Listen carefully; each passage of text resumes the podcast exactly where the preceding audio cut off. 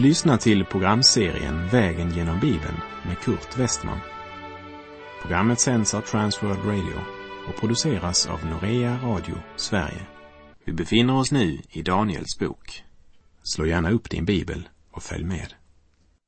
Vi fortsätter vår vandring genom kapitel 5 i Daniels bok.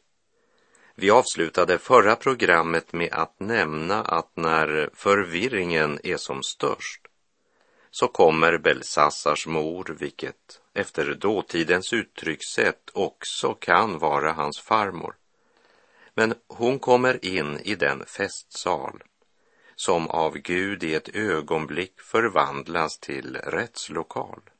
Och den gamla damen hon kände till vad som hade hänt redan tidigare medan Nebukadnessar levde och då Daniel var en högt uppsatt person vilket han uppenbart inte var nu längre. En ny generation hade glömt Daniel.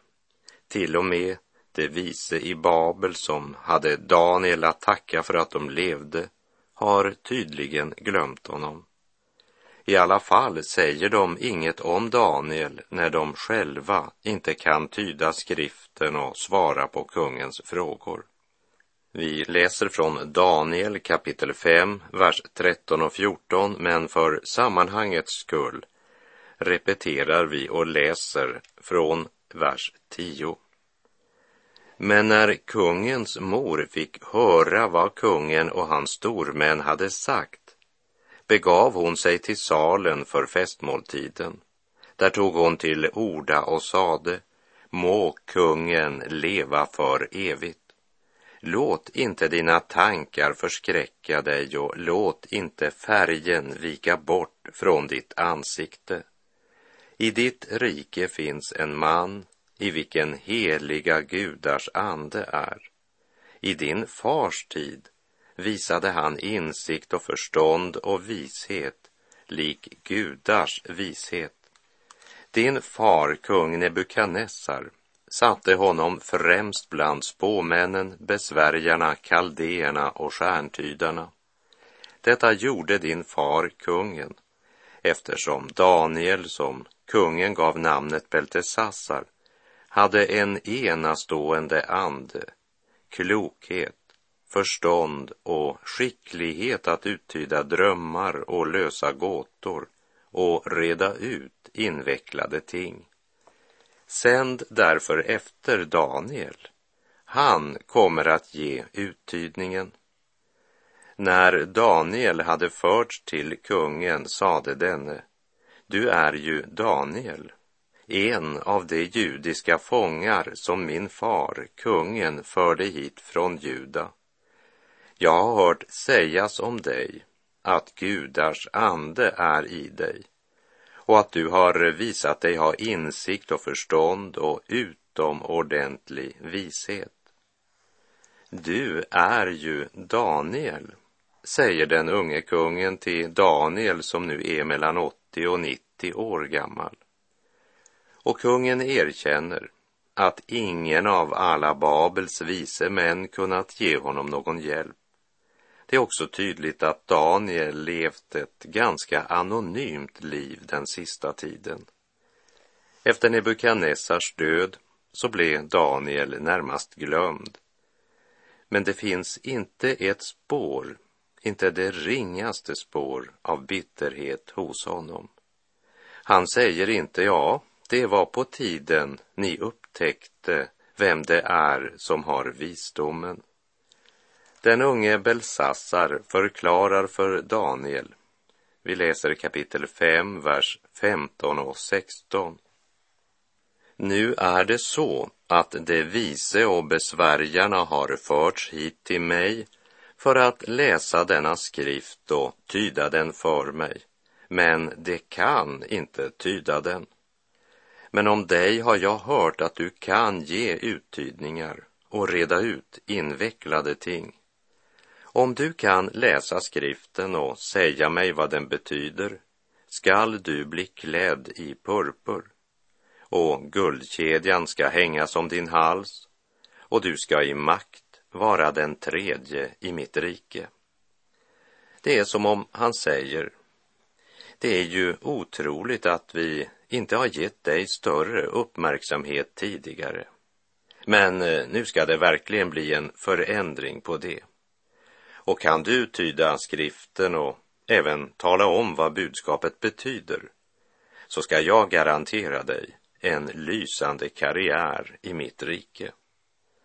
Men Daniel, han blir inte så imponerad av kungens erbjudande.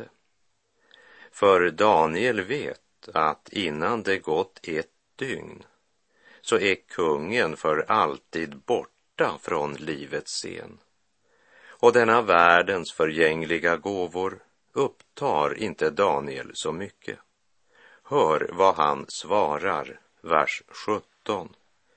Då sade Daniel till kungen, behåll dina gåvor och ge dina belöningar åt någon annan. Jag ska ändå läsa skriften för kungen och ge uttydningen. Det är otroligt. Det är faktiskt eh, rena förolämpningen. Hade inte kungen varit så uppskrämd som han var så kunde dessa ord ha kostat Daniel livet. Och när det gäller den hållning Daniel har till Babels ära, guld och gåvor, ja, då går mina tankar till Paulus ord i Filipperbrevet 4, vers 11 till och med 13. Jag säger inte att jag har saknat något, för jag har lärt mig att vara nöjd med det jag har. Jag kan leva enkelt och jag kan leva i överflöd. Med allt och med alla förhållanden är jag förtrogen. Jag kan vara mätt och jag kan vara hungrig, leva i överflöd och lida brist. Allt förmår jag i honom som ger mig kraft. Den åldrande Daniel står upprest inför kungen och säger Behåll dina gåvor och ge dina belöningar åt någon annan. Även kungen i Babel borde veta att det är inte alla människor som är till salu. Det är som om Daniel ville göra klart för kungen att han är inte här därför att Babels kung har befallt det eller för att kunna uppnå någon personlig vinning. Det finns faktiskt också andra människor än alla dessa som går omkring här och tjänar dig och visar sina falska leenden därför att du betalar så bra eller för att slippa bli dödade. Babels kung konfronteras med en man som tillhör ett rike som inte är av denna världen. Daniel tillhör den Gud som har makt att insätta kungar och avsätta kungar. Behåll dina gåvor och ge dina belöningar åt någon annan. Jag ska ändå läsa skriften och ge uttydningen.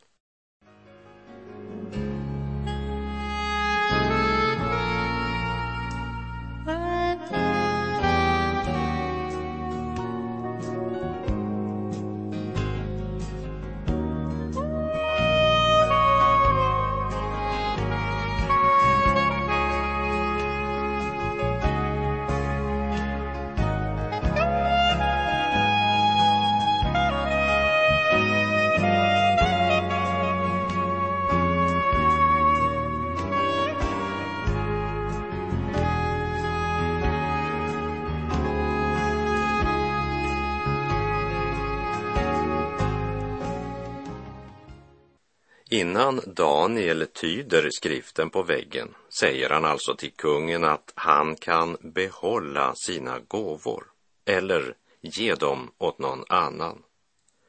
Så svarade han inte Nebukadnessar när han ville upphöja honom. Men jag tror att Gud hade uppenbarat för Daniel att han på detta sätt skulle konfrontera kungen med andra värden än det Babel kan erbjuda. För kungen i Babel hade ingen annan skatt än den jordiska och inte heller tillgång till någon annan visdom än den Babels vise män kunde erbjuda och vad den visdomen var värt i nödens stund, det hade han ju just tvingats inse. Och innan Daniel tyder skriften så ger han Babels kung en klar påminnelse om att han borde ha lyssnat lite mera till sina fäder och den läxa som Gud hade lärt dem. Daniel kapitel 5, vers 18 och 19. Åt din far Nebukadnessar, o konung, gav den högste guden rike, storhet, ära och härlighet. Och för den storhets skull som Gud hade gett honom darrade människor av alla folk, stammar och tungomål i skräck för honom. Vem han ville dödade han, och vem han ville lät han leva. Vem han ville upphöjde han, och vem han ville ödmjukade han. Nebukadnessar hade varit en världshärskare av stort format. Jag tror inte det varit någon annan regent lik honom i makt och kommer inte heller att vara förrän Antikrist träder fram. Och nu förkunnar Daniel för Belsassar hur Gud handlat i Nebukadnessars liv. Först hade han gett honom makt över många, många länder och folk.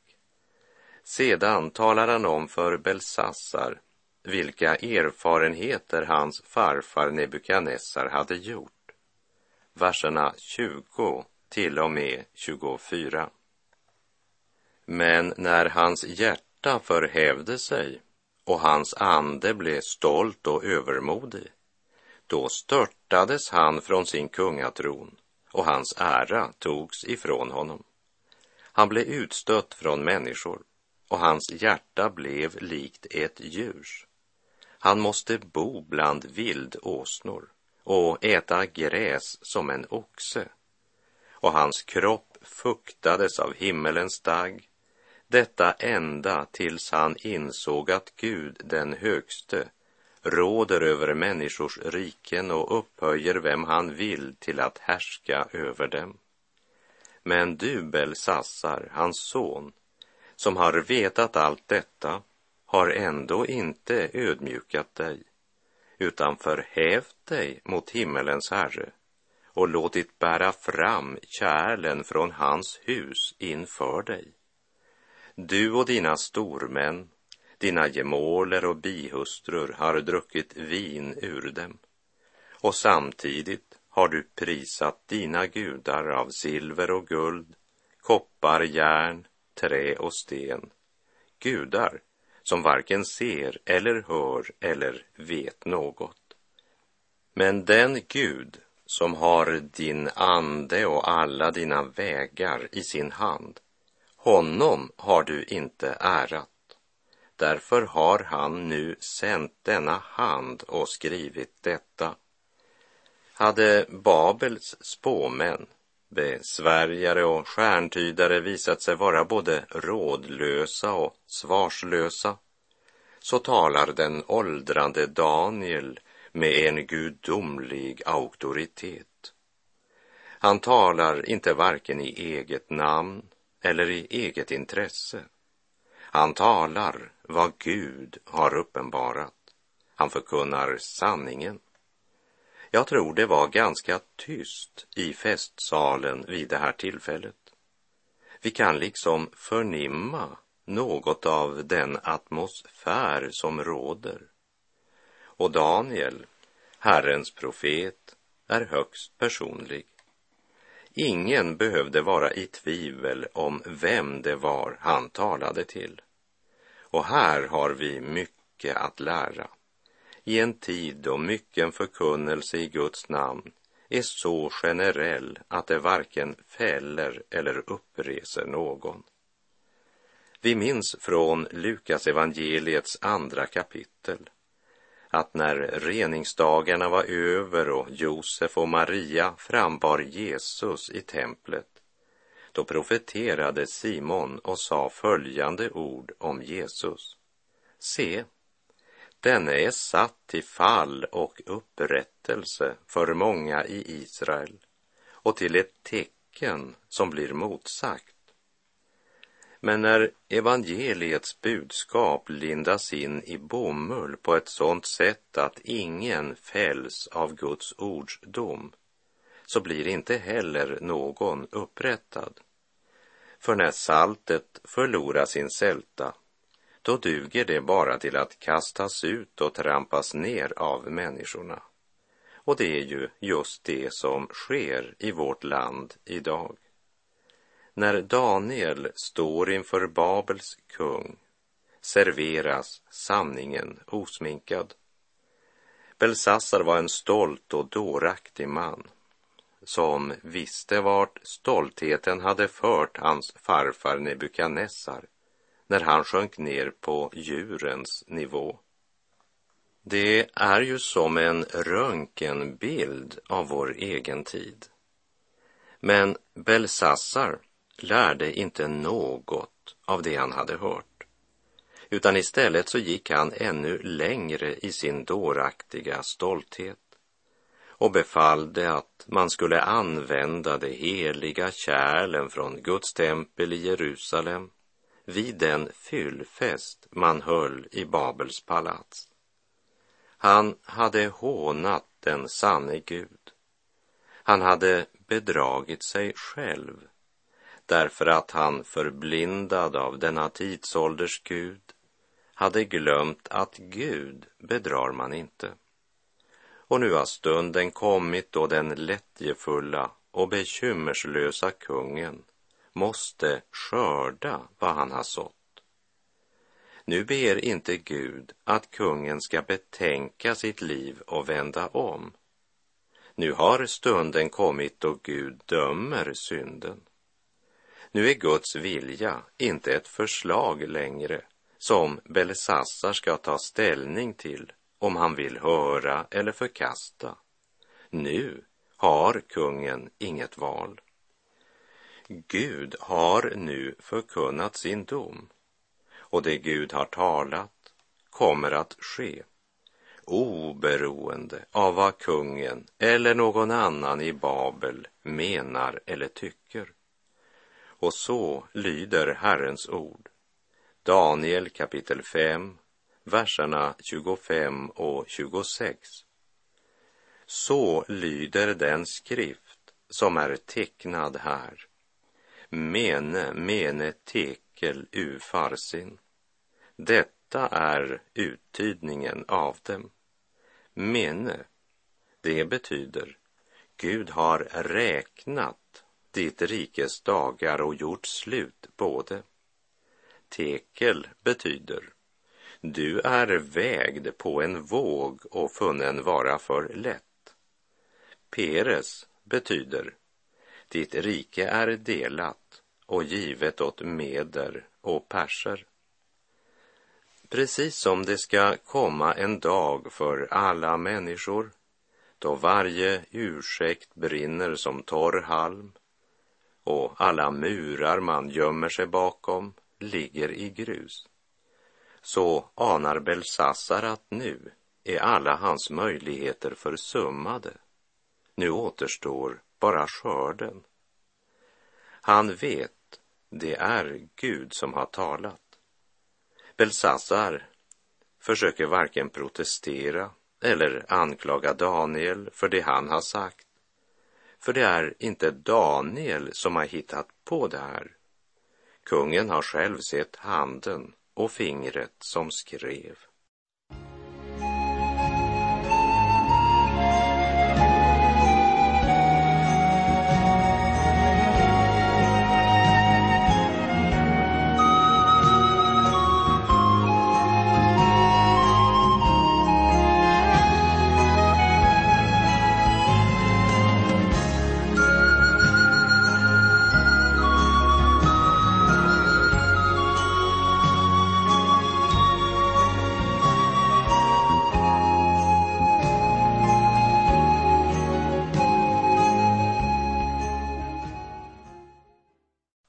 Belsassar konfronteras med vad Gud har att säga om honom och om hans rike och hans framtid. För det första, Gud har räknat ditt rikes dagar och gjort slut på det. För det andra, du är vägd på en våg och funnen vara för lätt. Och det tredje, ditt rike är delat och givet åt meder och perser. Det är inte mer att säga om den saken. Om några minuter slår klockan tolv för kung Belsassar och för hela det babelska riket. Precis som det till sist ska göra för denna värld med all sin materialism och världsliggjorda och gudlösa kultur. Men innan det sker skall Antikrist ha sin korta glansperiod. Och som jag nämnde tidigare så försöker inte Belsassar att protestera eller anklaga Daniel. Inte heller befaller han att Daniel ska dödas eller fängslas på grund av sitt negativa budskap. Belsassar vet att hans tid är förbi och han vet att Daniel har både Gud och framtiden för sig. Det är tragiskt att tänka på att Belsassar, han väntade med att göra rätt tills det var för sent. Men även om det är för sent för hans egen del så håller kungen sitt löfte till Daniel. Belsassar tänker inte trotsa honom som med sitt finger skrev på festsalens vägg. Vi läser Daniel kapitel 5, vers 29. Då befallde Belsassar att man skulle klä Daniel i purpur, att guldkedjan skulle hängas om hans hals och att han skulle utropas till den tredje i riket. Lägg än en gång märke till den tredje i riket. Nabonidus var den förste och Nebukadnessars barnbarn Belsassar var bara den andre även om han i Nabonidus frånvaro titulerades kung. Men nu hade ordningen med den förste och den andre ingen betydelse längre. För Babels rike, det ska nu gå under. Vi läser Daniel kapitel 5, vers 30 och 31. Samma natt dödades Belsassar kaldéernas kung och medern där Javes tog emot riket när han var 62 år. Medan Belsassar bekymmerslös festat och vanärat Gud hade den mediska armén omringat Babel och trupperna är nu på väg in mot stadens centrum och mot kungapalatset.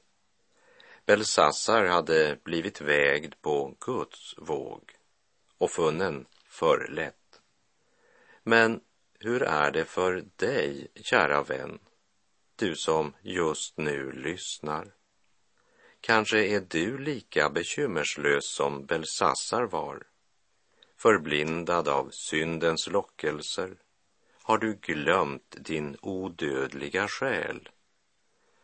Hör detta du människa som så bekymmerslöst vandrar mot graven.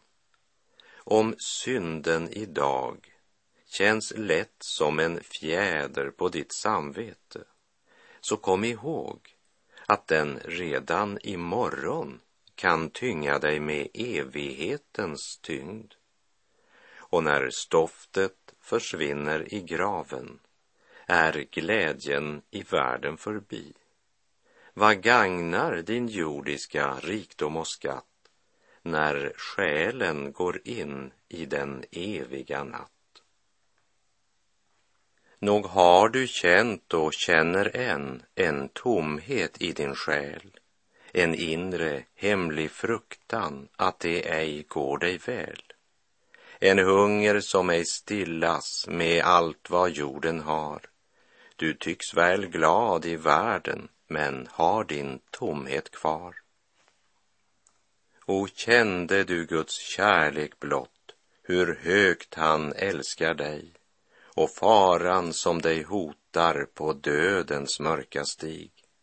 Då kunde du ej längre i synden stanna kvar, men vända om till honom som är din Gud och far.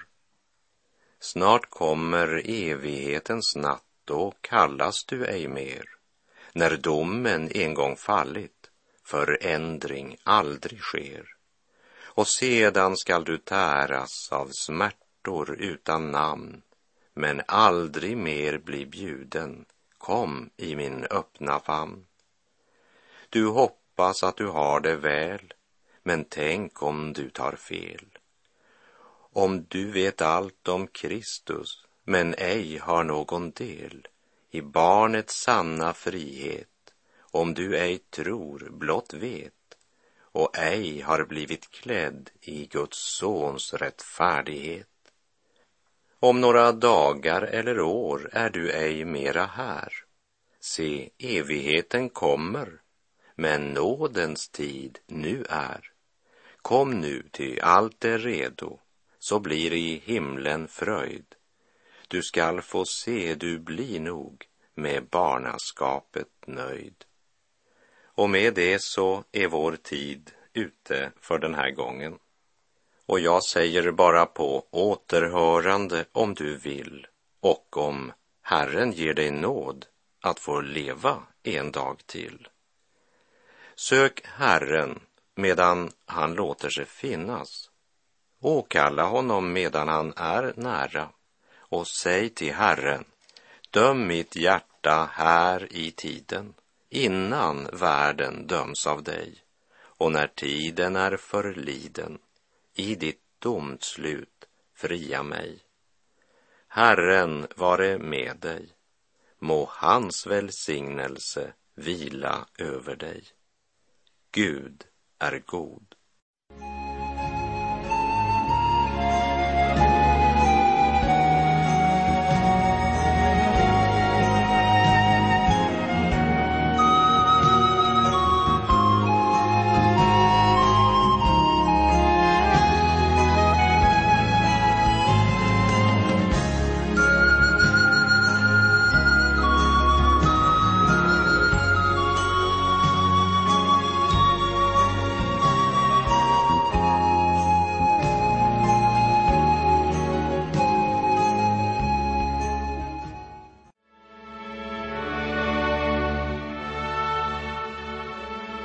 Du har lyssnat till programserien Vägen genom Bibeln med Kurt Westman som sänds av Transworld Radio. Programserien är producerad av Norea Radio Sverige. Om du önskar mer information om vårt radiomissionsarbete så skriv till Norea Radio Sverige, box 3419 103 68 Stockholm. Adressen är alltså Norea Radio Sverige box 3419. Postnumret 10368 Stockholm.